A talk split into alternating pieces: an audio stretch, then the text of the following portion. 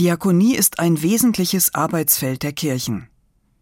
Vielleicht denken Sie bei dem Begriff Diakonie an die Krankenpfleger und Pflegerinnen, die Menschen zu Hause unterstützen, beim Aufstehen, beim Baden oder was auch immer, und um sie medizinisch zu versorgen. Krankenpflege ist ein wichtiger Zweig der Diakonie. Aber eigentlich umfasst sie noch viel mehr. Die Tafeln, die Lebensmittel für wenig Geld abgeben, damit niemand hungern muss. So manchen Second-Hand-Laden für Kleidung, Geschirr oder auch Möbel. Die Telefonseelsorge, wo ich mir meine Sorgen von der Seele reden kann.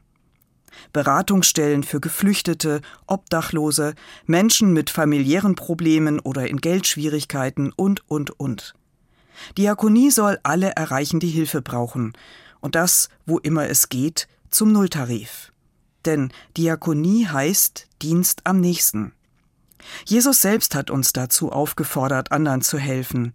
Und zwar nicht nur innerhalb der Familie oder im Freundeskreis, sondern schlicht allen, denen ich begegne.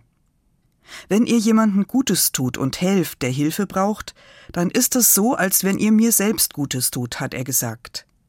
Und tatsächlich hat er alle damit gemeint, ohne Ansehen der Person. Diakonie gilt allen, und gleichzeitig sind wir auch alle dazu aufgefordert. Nicht nur Menschen in bestimmten Institutionen, sondern wir alle, so gut wir es eben können. Wenn wir keine medizinische Hilfe leisten können, können wir vielleicht dennoch gut zuhören, wo jemand Sorgen hat, auch das hilft ja.